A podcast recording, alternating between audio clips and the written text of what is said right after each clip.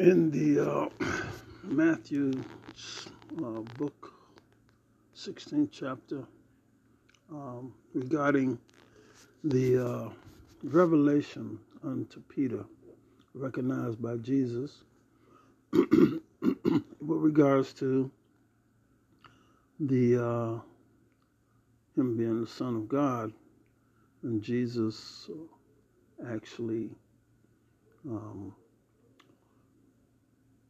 declaring that on this revelation of uh, him being God, from him being the Son of God, from God unto Peter, was what he was going to build the church on. Now, that being said, it was a very important revelation uh, going all the way back to Adam, and understanding now at this particular point, you should have a clear understanding of what the war and what's really been going on. So from the beginning, if we reflect on the first Adam, uh, it's, it was set up uh, through Satan to destroy Adam, who was the Son of God, in the flesh.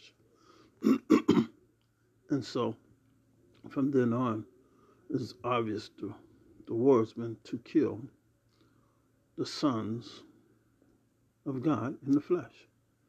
And uh, starting basically with Adam, continuing all the way up to Jesus by trickery or some type of persuasion that's contrary to the uh, love you would have for the Father. Uh, so, uh, and later on, well, Jesus tells many of them throughout the book, you know, ye are gods, you know, you know, in the book, and he reminds them that, you know, it is written in the book that the word came unto the gods, you know. So, is once again, all these are references to the sons of God, and to reestablish the church unto the Son's God, for, you know, the book says that the whole creation is waiting for the manifestation of the sons of God to come forward. So, this is how we start to understand really what is going on. It's not so much Lucifer by himself, but the influence of Lucifer on men that have yet to become a son of God or sons of God, who refuse to step up and be all the love they've been created to be, and to show that love by way of giving it unto those that are in need, as a show of love for the Father. So, we, we'll pull some scriptures and give you some numbers, so you can research that shortly. Yes, uh, we're here. We're going to talk about the uh, end of the uh, I don't know nothing game, uh, especially when it relates to the um,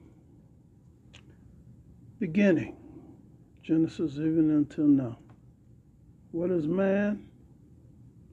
This is a question that David asked, and the uh, comment that God says that uh, uh, he is uh, flesh also. So that being said, you know, not only of his spirit but his flesh, but gotta understand, dual makeup is the human, Hu meaning God, man being the flesh part, so still saying Son of God, Son of Man, or spirit and flesh. So we'll get to this, and we'll go through a, a whole, uh, what can I say, uh, breakdown on the God-man, what you are actually saved from, and uh, what you have the hope in, what you have the faith in. First of all, what we're going to say is that uh, the perspective that the uh, Bible, Word of God, has been taught in is what's confusing and what has uh, totally uh, uh, bewildered the world as a whole, because as much as it's been taught, it's been also denied uh, with every uh, instance of someone saying that uh, the uh, word, uh, you can't, can't keep it, can't do it, or just simply that uh, it's um, it's not uh, real. So uh, the perspective is one of man that has been teaching it, and that's the problem. Except you uh, allow that mind to be in you that was also in Christ Jesus, you will not, and I repeat, you will not be able to absorb, understand, or to convey to anyone else uh, God's word, because it is God's perspective. It is a perspective that speaks to gods and not to men. So uh, God is looking for gods to serve him. All the gods serve him that exist, whether it be Lucifer or it be some some other uh, god. As the book said, there be gods many, there be lords many. And, he, and when it all comes down to it, there is one supreme God. And God is in the business of making gods. So here we are, family gods, but uh, in disarray and all jacked up. So except you understand, he's not speaking to you as a man with limitations, but he's speaking to you as a God with all the possibilities. As the as Paul said, I believe all things are possible through uh, Christ. And also, the scripture says, with God, all things are possible. So being with God as God, that is love. Nothing is uh, limited in its uh, ability to serve you as you serve him as a God, not as a man. He's not looking for man, because the whole service of him is the ultimate transformation of you from a man to a God. That's the point of the book. Yeah, okay, as he says, ye are gods, and to whom the, the word came unto, those were gods as well. So, getting that straight, I'm going to reiterate that several times, and it's going to be somewhat, you know, redundant, because men listening are going to be confused and be in denial. But gods, he's always, always throughout the book separating the gods from the men. And he, even in that, he's trying to enlighten the gods as to what they can, cannot do. But most of the gods, most of the gods that actually comes under him, they do not have any doubt. They just go with it. They flow. They do the impossible. So, with that being said, we'll move on. The book. The book. What is the book? You know, uh, the principle of the book. If you were studying boilers, you know, it, it wouldn't be proper for you to say that the uh, boiler studying is about, uh, uh, what can I say, uh, boiling water and whatnot. That'd be actually wrong, although it's a boiler. This principle is really about pressure. It's all about pressure and uh, the ability to maintain a solid state or presence uh, at the high temperature while uh, under pressure. The only time the, uh, the boiler or, or the, the boilers fail is when they actually allow things to um, start to boil and uh, actually evaporate, vanish. Uh, that loss of the ability to maintain a solid state is what uh, the uh, problem is. And likewise, uh, to study the Bible is about the ability to maintain uh, the solid state of love under pressure and uh, not to lose the ability to maintain the pressure and keep the love solid and not have it evaporate. So what's an example of evaporate? It's called uh, losing, losing your head, losing uh, that state of uh, behavior that is uh, anchored or guided in love. It's replace uh, once love is evaporated with uh, anger, and that anger uh, it's a failed vessel. So you are the boiler or the vessel, and outside is the heat that uh, it uh, is testing the boiler to uh, maintain uh, the pressure when it's under uh, serious heat, or to maintain the uh, the liquid or the solid state of love in the vessel of the flesh while under uh, pressure. So, um, an example is several guys. You got Moses. He, uh, his pressure. Uh, when he hits the rock, he loses the love in solid state, and uh, he's a flawed vessel. God takes him out every time. Someone is uh, put together in the way that they are actually endowed with the ability to love, uh, the power of love, that is. And they lose for a moment that uh, state of uh, love in this solid uh, form in the flesh. And it vaporizes, and anger comes up, and then uh, it's a failed vessel.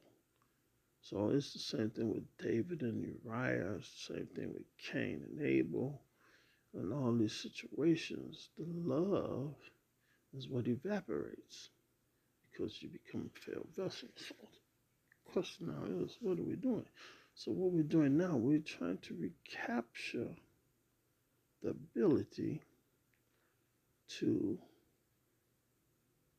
take the pressure.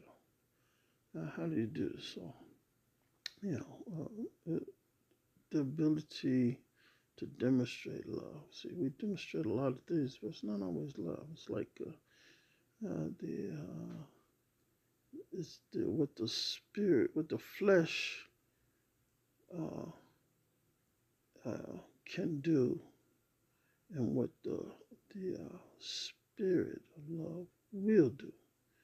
And, you know, that this uh, will do has to be exercised just like the flesh has to be exercised in order to make it uh, able to uh, demonstrate or to uh, uh, be a strengthened thing. Jesus said, you know, trying to cast out certain things that this only can be done through fasting and prayer. So what was the big thing about the fasting and prayer?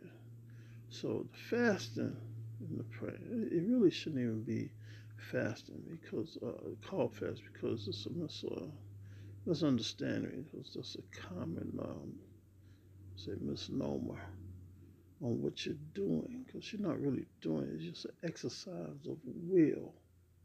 In the old days, uh, if you you couldn't uh, do certain things to a certain point, I mean, whether it was work or anything else, you have a lack of willpower. So then when you get the willpower, that the fasting is what helps you to develop willpower.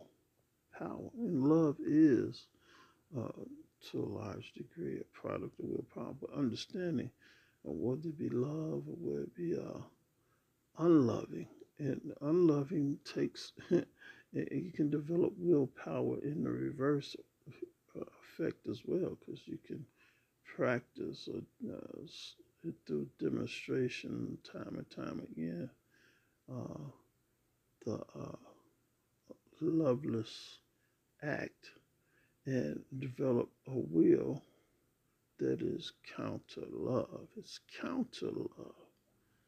So, you know, uh, this is what the book, if you don't understand these basic principles, you know, that you are the vessel, that within the vessel there is a need to develop the ability to uh, uh, solidify love in the flesh uh, under pressure.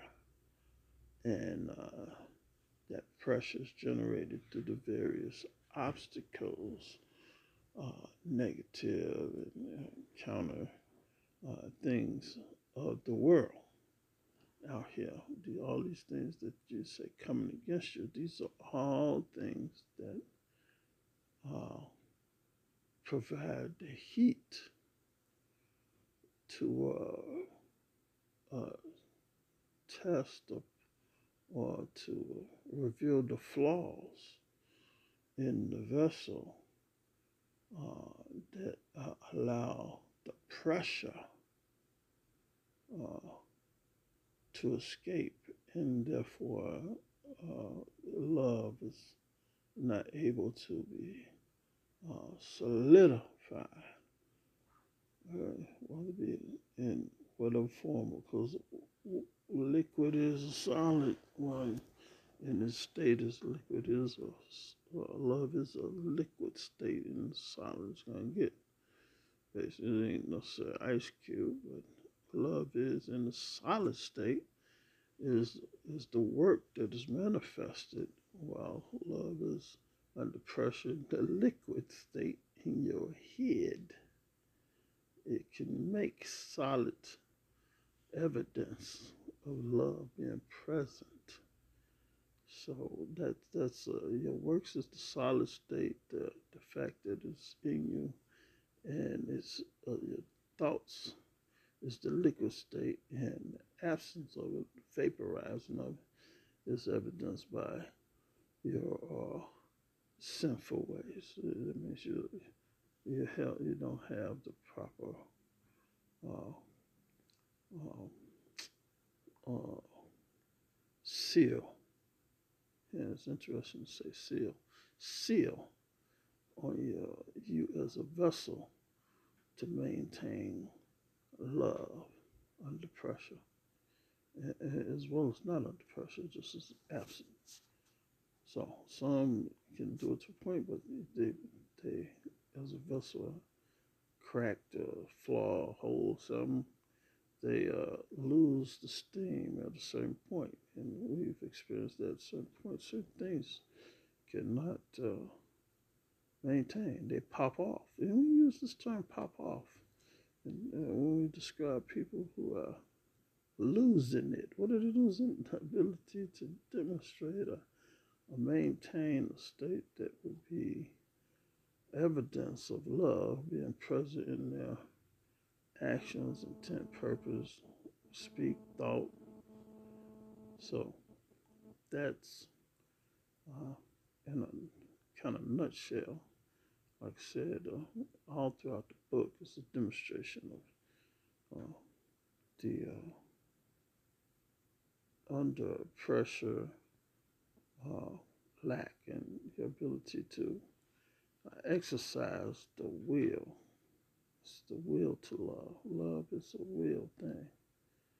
Love is a will. Willpower is a fast exercise, not a dietary exercise. But some people would use it. It's not even supposed to be considered. Uh, the pain that the body goes through is anything worthwhile even considering when you're doing the will power exercise. It is to maintain a state of mentality that allows you to, under physical duress, that's how you learn to exercise willpower, so that when you're under physical duress from the world, your mental state is yet uh, solidified in love under the physical pressure, as well as mental pressure.